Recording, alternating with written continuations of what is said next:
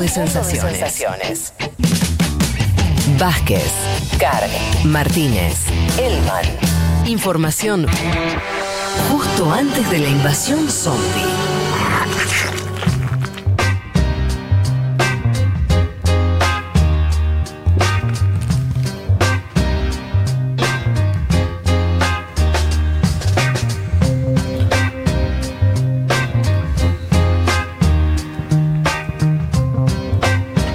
Bueno, un montón de mensajes ya felicitando por el cumple de la radio. Chaqueña dice feliz cumple Futu, gracias por acompañarnos eh, en el macrismo y a seguir firmes. Hoy aumento mi cuota, les amo. Mira qué bien. Ahí está. Este, Es una de las 199. 199 faltan, ahí está. Agu dice me acabo de asociar después de dos años Epa, de escucharles a diario". 198. Eh, después hay mucha gente que dice, ya habla de las tres horas del programa. Bruno dice la única radio que escucho con datos objetivos que no abundan en estos tiempos. Aquí en Cuesta Blanca, Sierras de Córdoba, gracias a mi hija Camila, los empecé a escuchar, dice Juan Manuel González. Saludos, Juan Manuel. Mirá qué bueno eso de la hija, ¿no? Llevando al padre a escuchar. Espectacular. Eh, Ámbar Violeta dice. eh, Country Barnett es la que escuchábamos, la, la artista que escuchábamos. eh, nos dice, nos, nos avisa. Ámbar es verdad, no la, no la presenté. porque- Me encanta que nos tienen lo que está Así pasando. que, mira, lo, lo hace una oyenta. Y dice australiana, lesbiana, rebelde total, la amamos. Eh, volví a escuchar radio porque tienen feedback con los oyentes, hay diálogo y cuando corregimos o decimos que algo no nos parece, Sí, nos enojamos Eh, a veces, pero. ustedes lo hablan en vivo. Humor y política en cantidades iguales. Feliz cumple. Eh, bien, gracias. Bueno, y así un montón de mensajes vamos a seguir leyendo en unos minutos nada más, pero vamos a, a trabajar un poco. Vamos a empezar a, a hablarles, eh, a desarrollar los temas que les habíamos planteado. Arranco por eh, lo, lo que les decía de Trump. Creo, ¿por qué voy a... Bueno, muchas veces hablamos de Trump. En este caso, esta semana para mí Arranco por, por lo que es mi síntesis y voy a tratar de justificarlo eh, trayéndole la palabra del propio presidente de Estados Unidos. Creo que Trump terminó de hacer un giro complicado, peligroso y que no tiene muchos antecedentes, por lo menos en los últimos, me animo a decir, 50 años en la historia política de Estados Unidos o un poco más también, que es identificar a un enemigo interno. Si algo había tenido la política de Estados Unidos es que es propio en general de los imperios, es llevar hacia afuera el enemigo, ¿no? Vos unís hacia adentro, somos todos norteamericanos, los malos están afuera. Estados Unidos le hizo mucho tiempo eso Principalmente con la Unión Soviética. Du- durante la Guerra Fría. Incluso terminada la Guerra Fría encontró, fue hábil en encontrar enemigos afuera, fuera, no sé, Saddam Hussein, Sí. el que sea, Sí. Venezuela, no importa. Cuba, Irak, Venezuela, sí, señor. Pero el enemigo siempre estaba afuera. Bueno, esta semana Trump me parece que termina de girar discursivamente y enfocar un enemigo hacia adentro. Y eso, Estados Unidos en algún momento lo hizo, no es que nunca ocurrió, pero eh, es complicado, ¿no? Nosotros tenemos mucha experiencia en eso porque las dictaduras en general lo hicieron. La famosa doctrina de seguridad nacional en Argentina, desparramada y, también que tuvo capítulos en, en- en otros países de nuestra región, justamente era eso, ¿no? El enemigo estaba adentro. El la- macrismo a su modo también intentó alguna construcción del macrismo, ¿no? El enemigo Sí. interno. Ma- mucho menos, Pero- obviamente. Sí, no vamos a compararlo. Eh, El tema es cuando eso termina de estructurar tu visión de la Sí, política. total. A principio de la semana Trump hace un tweet que después lo tuvo que borrar. Imagínense lo que habrá sido. Que en realidad retuitea un, un video donde es en un barrio residencial en la Florida. Hay un señor gritando poder blanco Sí. a otros que estaban manifestándose en contra de Trump. Él lo retuitea y horas después lo eh, borra. Trump sabe usar las redes sociales, no es que se equivocó. Bueno, así arrancó. Y después, eh, en otro momento de la semana, tuitea un video donde hay una, en una tienda de ropa, o de esas tiendas, sí, de, sobre todo de ropa creo que eh, no, no, no, no recuerdo la marca, pero donde se ve a un cliente eh, afroamericano pegándole a un blanco. ¿Sí? En medio de una tienda. No se sabe por qué es la pelea. Si el blanco le dijo algo o lo que sea, no importa. Es una pelea donde está la persona negra pegándole al blanco y Trump tuitea eso y dice, estos son los que protestan. No, no- no se trataba de una protesta callejera, una pelea dentro de un comercio, o sea, totalmente fuera de contexto. Eh, pero también, ¿no? Alimentando la idea de que, ah, mira, estos son los afroamericanos que pelean por sus derechos, son gente que le pega a blancos. Bien, Sí, un tuit de Babi Echecopar, digamos, ¿no? De un presidente de Estados Unidos. totalmente. Ese era el clima, ¿no? De tweets. Pero vos podés decir, bueno, el presidente de Estados Unidos tuitea siempre, se va de boca. Pero, y Sí. volvemos al festejo de la independencia de Estados Unidos del 4 de julio, el viernes, Trump da un discurso muy formal en un lugar emblemático para los estadounidenses, que es el Monte Rushmore, donde están, lo habrán visto millones de veces, donde están cuatro figuras muy importantes, presidentes de Estados Unidos emblemáticos de George Washington y Lincoln, los cuatro padres fundadores. Bien, y bueno, en ese, Jefferson. en ese lugar, en ese lugar donde está literalmente cincelado en piedra la identidad norteamericana, Sí, ¿no? señor. eh, Trump da un discurso. Y ese discurso sí tiene, está pensado, no es un arrebato, no está escrito por él, lo sabemos, digo, está, está escrito por muchos asesores, gente, o sea, Sí. eh, eh, Él habla con teleprompter aparte en ese tipo de eventos, Donald Sí, Trump. sí. No es que No- no, no no es una conferencia de prensa que improvisa. Y ahí está eh, delineado claramente lo que yo les decía de construir un enemigo interno.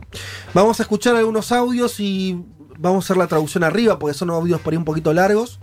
Eh, pero me parece que son interesantes porque muestran esto que, que yo les decía. Arranquemos con el primer audio. Dice, nuestra nación está presenciando una campaña despiadada para borrar nuestra historia, difamar a nuestros héroes, borrar nuestros valores y adoctrinar a nuestros hijos. Miren el lenguaje. Multitudes enojadas están tratando de derribar las estatuas de nuestros fundadores, desfigurar nuestros monumentos más sagrados y desatar una ola de crímenes violentos en nuestras ciudades.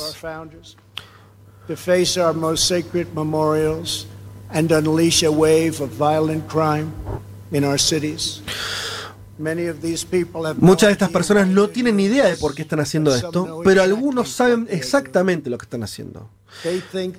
Piensan que el pueblo estadounidense es débil, blando y sumiso. and submissive. But no, the American Pero no, el pueblo estadounidense es fuerte y orgulloso y no permitirá que le quiten a nuestro país y todos su- sus valores, su historia y su cultura.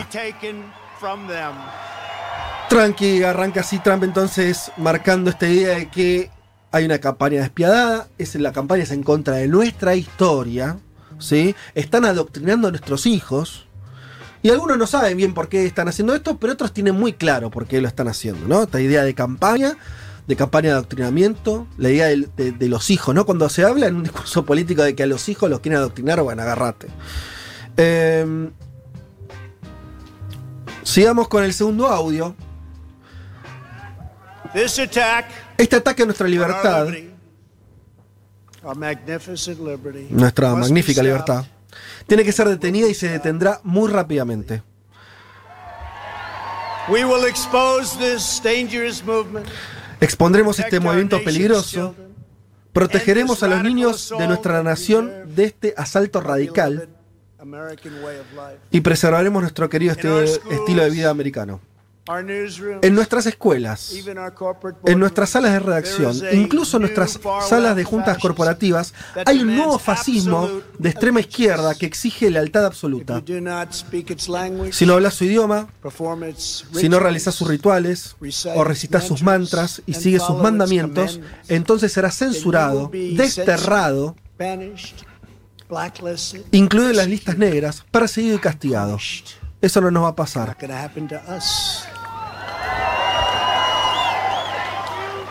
Make no mistake, this left wing cultural revolution is designed to overthrow the American Revolution. No nos equivoquemos, esta revolución cultural de izquierda está diseñada para derrocar la revolución americana.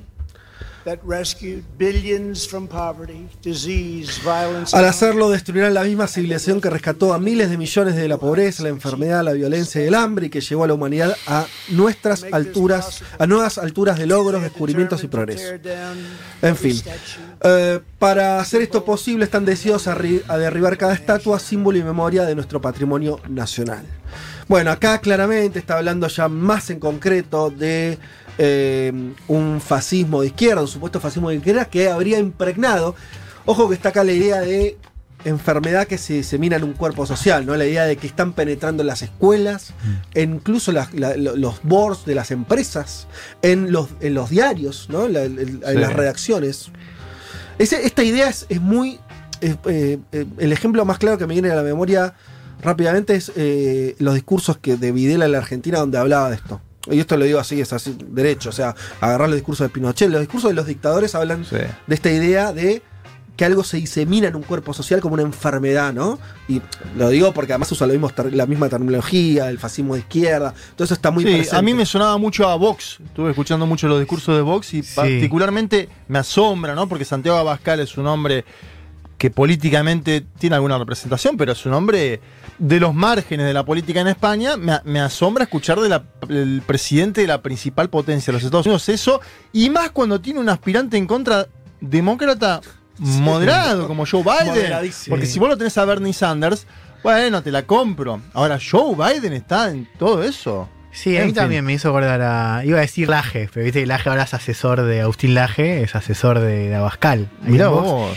Y se está ubicando así en la parte del discurso más cultural, ¿no? La ultraderecha que gobierna en Hungría, Polonia, digo, está jugando en ese terreno. Sí, el tema es que además él. eh, Trump es el que, y ahora lo vamos a ver, tiene que tomar decisiones sobre las protestas en Estados Unidos, ¿no? O sea, no es solamente un discurso ideológico, Sí. sino que atrás viene una serie de medidas. Eh, dentro de las medidas no vamos a escuchar esa parte, esto sería muy largo, pero Trump eh, en este mismo discurso dijo que eh, los que atenten contra monumentos, ya sea pintándolos o eh, te- haciendo algún tipo de acción en contra de los monumentos, en Estados Unidos va a tener penas de 10 años de cárcel. 10 años de cárcel. Por vandalizar un monumento. Sí. Em, también eh, anunció. Igual viste que es como una defensa, Fede, de la historia absoluta de los Estados Unidos lo que hace Trump. Que también es algo que en la política es medio llamativo, porque, a ver, podés defender una parte, él defiende todo. O sea, a esos cuatro que están atrás en el monte, los Sí, defiende no. todo. Viste que Biden dijo, Biden hizo un discurso contrario, grabado también, dijo, la historia de Estados Unidos no es un cuento de hadas, dijo. Mm. lo cual es interesante. Eh, criticó a Jefferson, dijo Jefferson se contradijo porque hablaba de una cosa pero tuvo esclavos, las mujeres fueron excluidas. Es interesante también eso, que del otro lado, a su manera, yo decía que es pragmat, que es eh, moderado Biden, pero a su manera también le contestó. Y le habló de George Floyd en el discurso. Biden.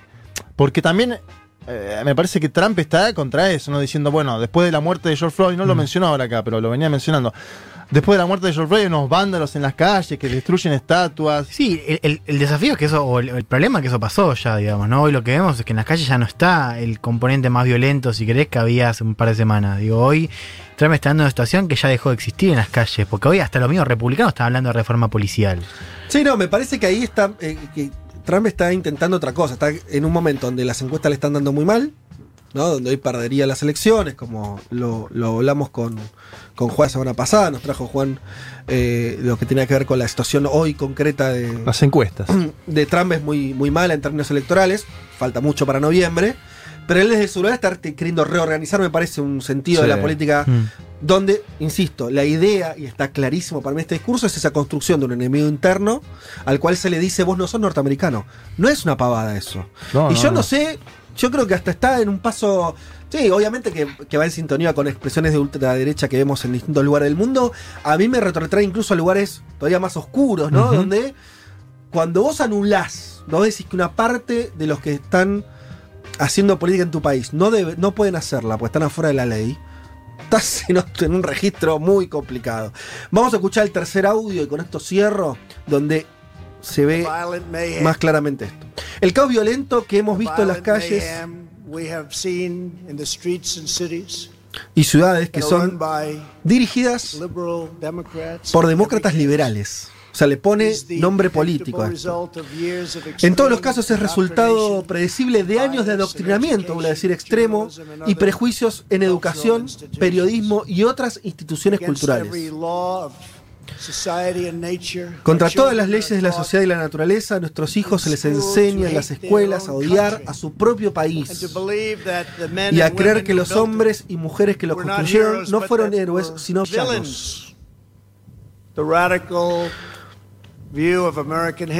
La visión radical de la historia estadounidense es una red de mentiras.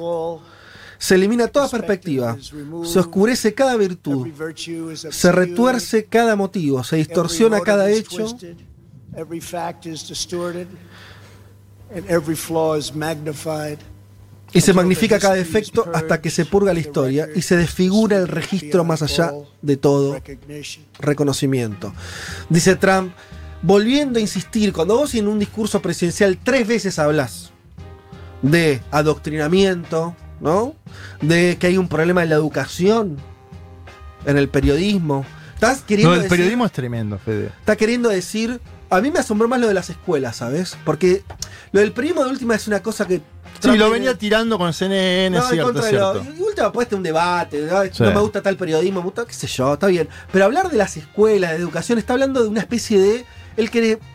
La idea de que en Estados Unidos esté infectado culturalmente con algo. Sí. Y que ahí hay un problema.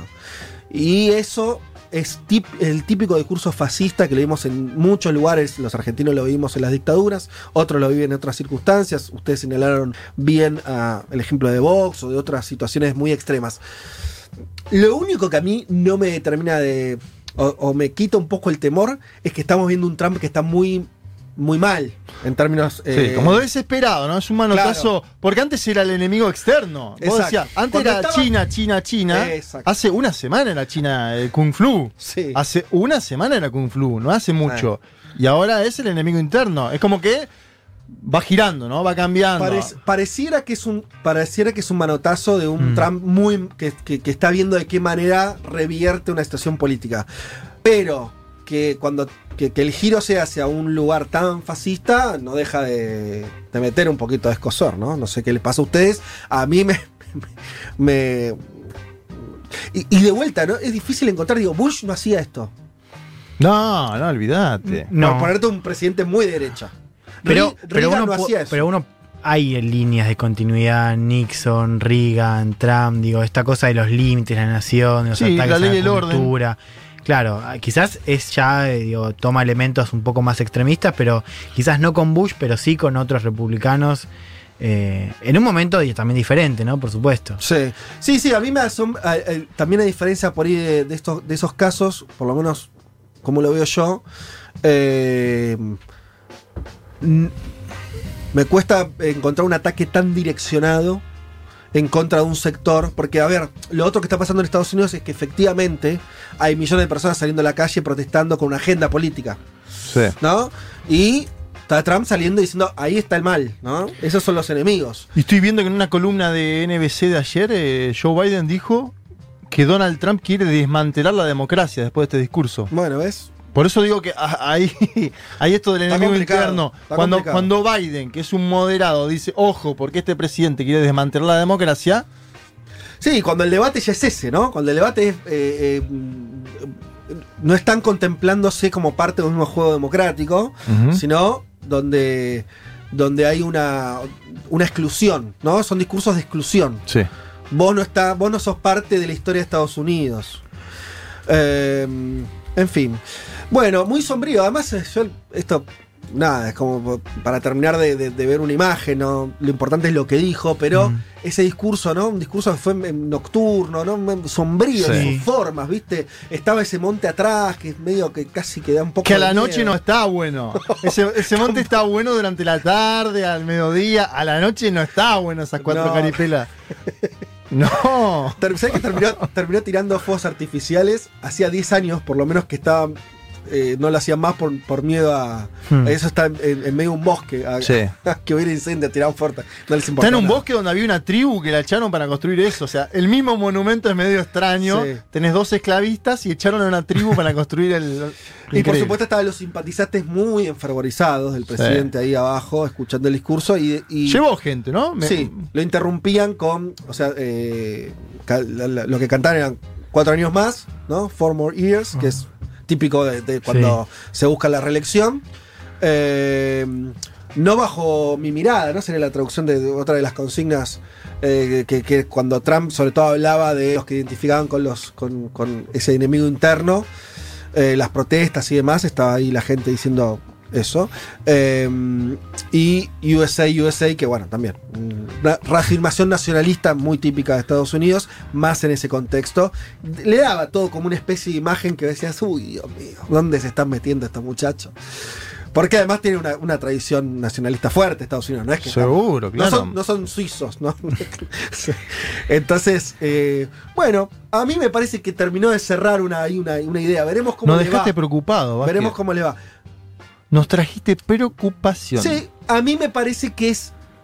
de- insisto con esto, si estuviera en un momento de fortaleza y gira hacia acá, bueno, es un momento de debilidad. De Trump, Bueno, ¿no? ahí vemos la me parte más parece que eso le, le- lo acota un poco en cuanto a los peligros. Veremos qué pasa.